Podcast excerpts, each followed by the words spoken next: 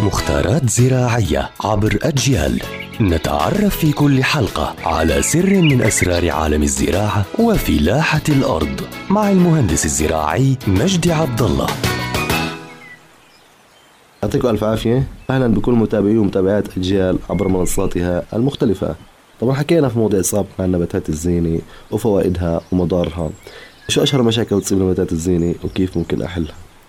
أول مشكلة اللي هي تساقط الإزهار في نباتات الزينة.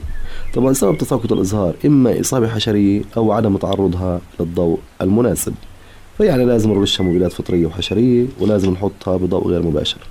المشكلة الثانية باحتراق حواف الأوراق. يعني الورق عندي بتكون حوافها محترقة. السبب تعرض النبتة لضوء غير مناسب. قد يكون عالي أو قليل ولا يتناسب مع طبيعة النبات.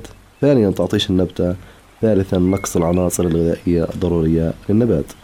المشكلة الثالثة تعفن الجذور وتحول أطراف الأوراق إلى اللون البني وذبول الأوراق. طبعا سببها الري الزيادة للنبتة فنخفف الري.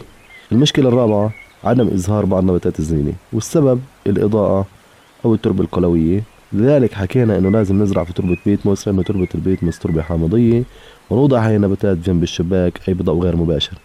المشكلة الخامسة والأخيرة هي اصفرار الورق. السبب نقص عناصر غذائية وقلة التسميد. العلاج لازم نسمدها بالأسمدة سواء كانت النيتروجين أو الفوسفور أو البوتاسيوم أو غيرهم. وهذا موضوعنا اليوم وهي نباتات الزينة وأشهر المشاكل اللي ممكن تصيبها والحلول لإلها. ويعطيكم ألف عافية.